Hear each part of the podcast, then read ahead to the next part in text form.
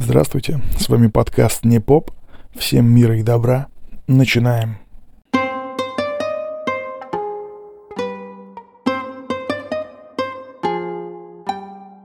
Сегодняшняя тема – детство, часть вторая. Ну что ж, про клинические смерти и ранний возраст свой я все рассказал, то, что хотел. Ну а теперь детский сад, школа. Итак, в детский сад меня водила прабабушка. Про нее я совсем забыл сказать в приветствии. Но царствие небесное ей. Да простит она меня. Ее боялись все вообще. В садике, в школе она была похожа на бабу-ягу. Она меня водила в садик, она работала поваром. Жил я на Таврической, сразу за музеем Суворова. В садик я ходил, особо такого ничего не могу вспомнить. Там ясли, вот это все, не помню. А точно помню лагерь в Комарово, когда мне было года три. На недельку до второго. Я ездил в Комарово. И это было круто. Нашел таких же, как и я, и мы решили построить самолет из упавших э, столбов для того, чтобы улететь над нами. Были, конечно же, воспитатели. Они на это, наверное, все смотрели с юмором. Может быть, они даже и не понимали вовсе, что мы там делаем. Да, и вспомнился мне один мальчик, которого, видимо, я до сих пор еще не простил. Когда мы собирали грибы, я набрал очень много грибов. А моя прабабушка, о которой я вам сегодня рассказываю, она работала поваром на кухне, соответственно. И он позавидовал, видимо, мне. Я так думаю. И сказал, чтобы я все эти грибы поломал, все эти свои грибы поломал, для того, чтобы на кухне людям не пришлось их резать. Ну и так как я мальчик был очень доверчивый, верил абсолютно всему, что мне скажут, вне зависимости от того, взрослые это или мои сверстники, я так и сделал. Принес эту труху бабушке на кухню. Бабушка удивилась, немножко расстроилась, сказала, что это можно выкинуть. Так грибы не приносят, грибы нужно приносить целыми. Я запомнил эту ситуацию, и что к этому мальчику подходить не нужно, потому что этот мальчик говорит ерунду. Еще меня запаривало то, что меня ставили в пару после того, как я накосячил с грибами, с девочкой, которая вечно какалась. От нее вечно пахло какашками.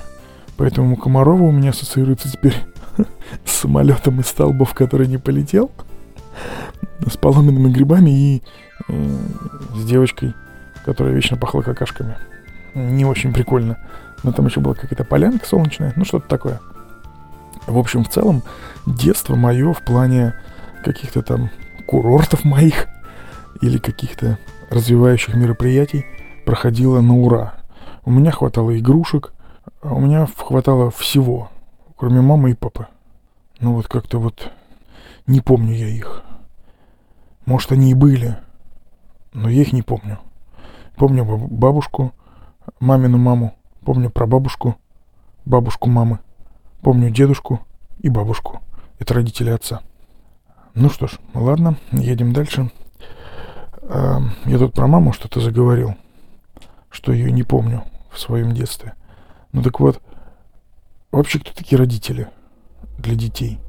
Я не хочу, знаете, об этом говорить, целую какую-то лекцию читать. Да, я не люблю теории, я больше как-то по практике, по примерам, по живым. Ну вот, к примеру, я и моя мама. Раньше думал, что мать меня пилит, потому что она вот прям диктатор. Прям вот это у нее такой характер – это вот, на самом деле, вот это моя мать. Она такая грубая, жесткая, но в то же время любящая. Всегда любящая, но грубая и жесткая, с таким тоталитарным взглядом на мое воспитание. Я больше чем уверен, что мама себя такой э, не то что не видела, она даже о себе такой помыслить не могла. Да кто такая мать? Моя мать для меня, для Саши.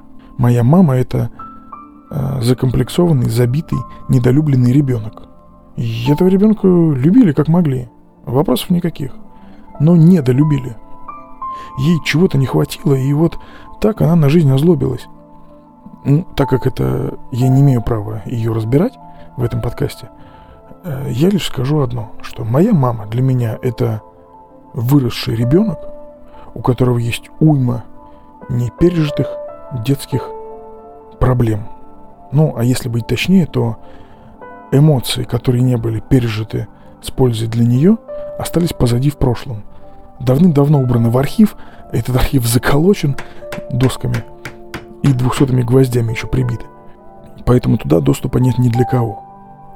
Но со временем, я забегая вперед, скажу, что обязательно помогу маме начать разгребать все то дерьмо, которое она несет с собой столько лет.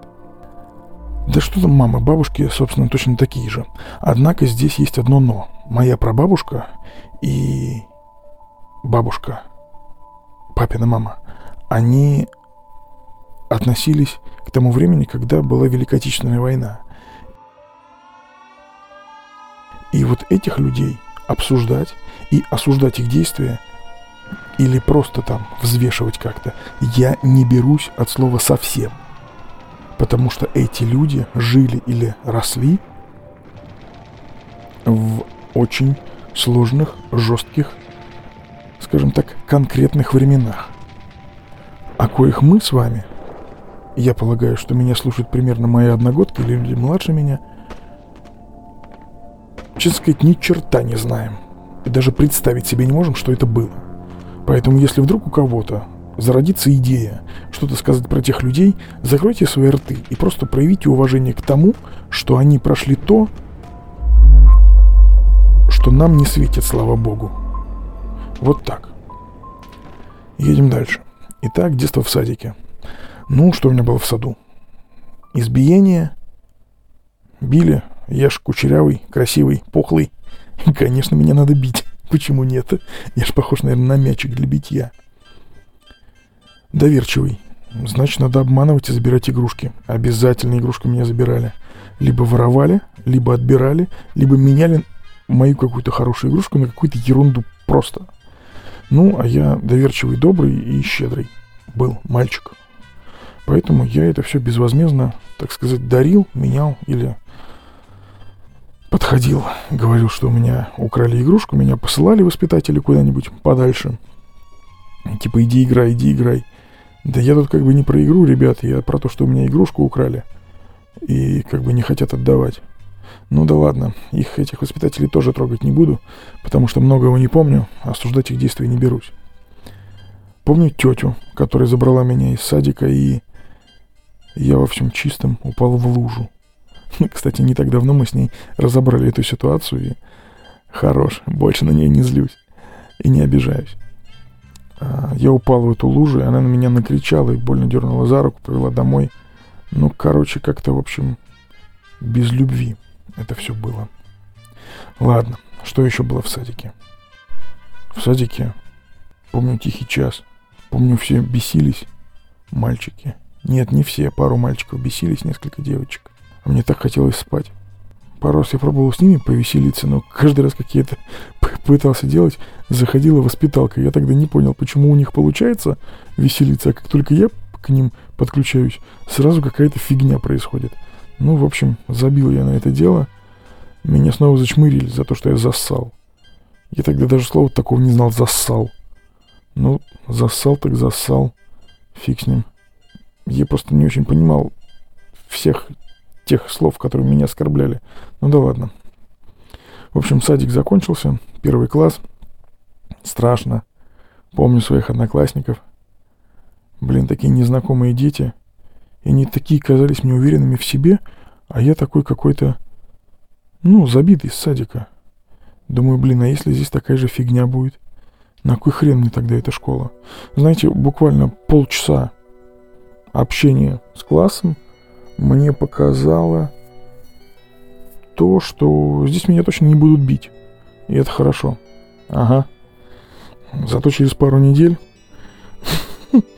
жизнь в моем классе показала мне обратное, что и здесь меня тоже будут бить. И действительно, меня били до тех пор, пока я не дала отпор. Отпор я дал в пятом классе, и с тех пор началось... Ну, началось то, что началось. В общем, с первого по пятый получал звездюлей. Постоянно.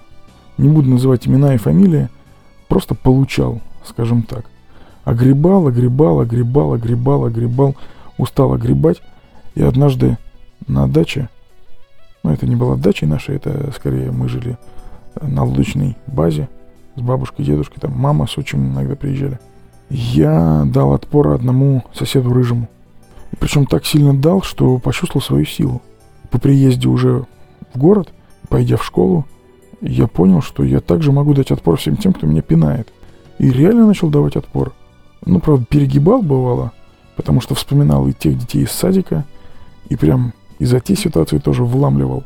Ну, короче, было такое себе, если честно. Потом на старшеклассников начал барагозить. Ну, типа, я ж крутой, я ж могу и звездюлей дать. Сильно здоровых ребят побаивался. Но в целом, в принципе, и с ними тоже готов был махаться. Короче, из тихого, спокойного Саши начало формироваться хрен пойми чё. Ну ладно, бог-то с этим. Потом двойка. Это проклятая злополучная двойка, которую я запомнил. Одно из немногих имен, которые я назову в своем подкасте, это будет Ольга Анатольевна, мой первый классный руководитель. И я помню ту двойку, которую она мне поставила, и я не могу ее до сих пор за эту двойку простить. Видимо, нужно съездить в гости и как-то с цветами, да с тортиком просить прощения за то, что я не могу простить до сих пор за эту двойку. Я в тот день дал переписать домашнее задание тем застранцам, которые меня били раньше. Но сейчас я им уже вламливал, поэтому они ко мне обращались с более-менее уважением. Я им дал переписать ДЗ, но, к сожалению, по русскому языку, по моему любимому русскому языку, я не успел записать ДЗ, так как отвлекся на помощь этим безалаберным засранцам. Ну что ж, получил двойку, принес домой и не получил поддержки и утешения. Я получил какую-то... Я получил какое-то нравоучение относительно того, что это плохо, что как же так, ля-ля шушу. Нет, меня никто не бил за эту двойку, и толком-то даже не ругали. Но мне было важно, что я, тот человек, который учился на 5 и 4, тут резко получил 2.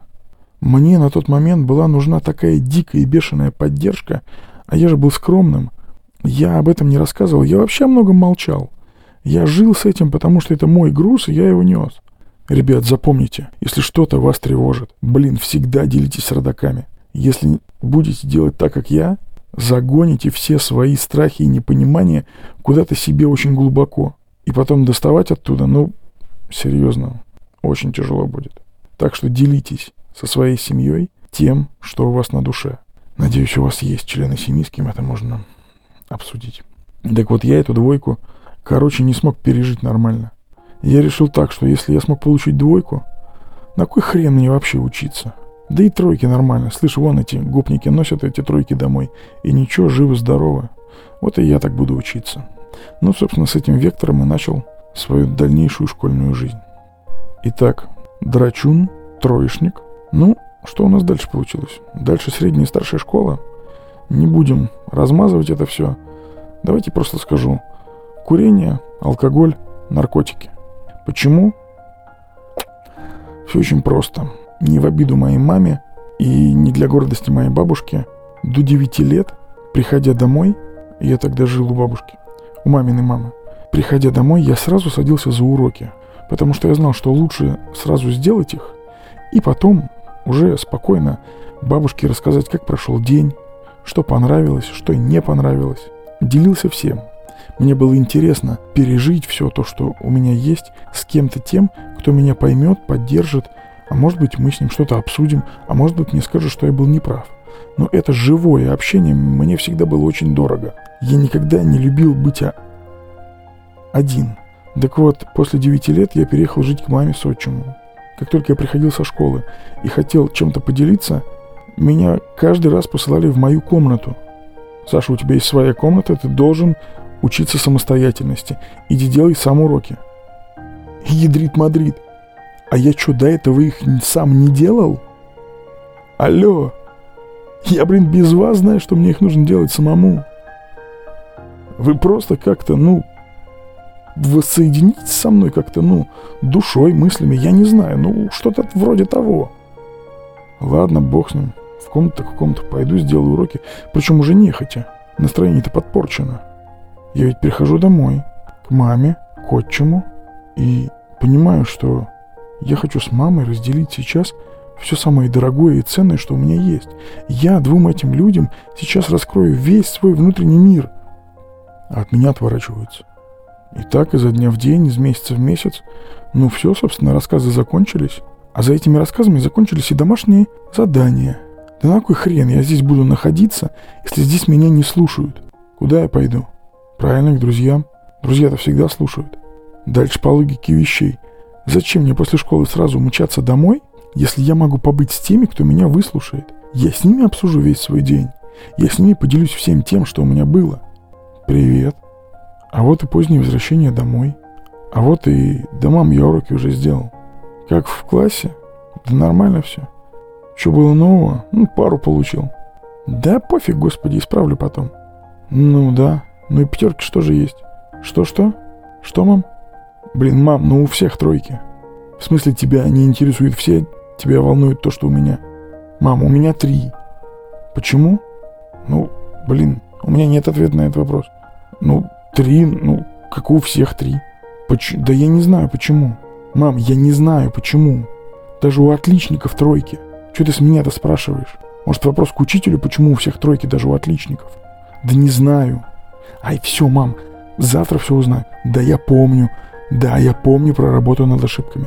Мам, я все это делаю. Мам, мам.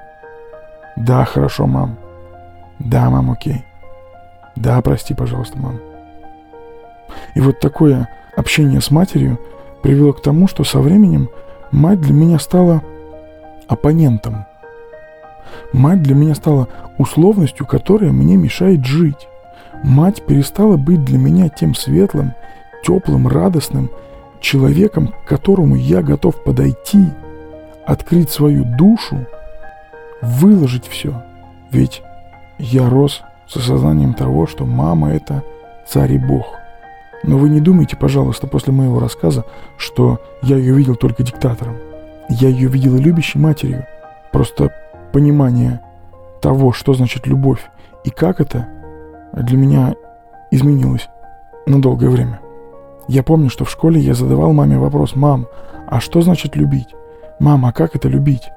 И у меня была полная уверенность того, что мама знает ответы на все вопросы в мире. Мама — это все. Мама — это вся моя жизнь. Да, кстати, в будущем это со мной сыграет злую шутку в тот момент, когда я собирался жениться. Ну да ладно. Пока что мы о детстве. Знаете, говоря про маму, вспомнил, как я два раза подряд с батута вылетал. Я был маленький, мне было года четыре, наверное, и я, прыгая на батуте, хотел попасть в надувную колонну. Раз, два, ну, короче, оба раза я вылетел лицом на асфальт, удивительно не сломался. Дыхание перехватывало, но не сломался. Мама была рядом.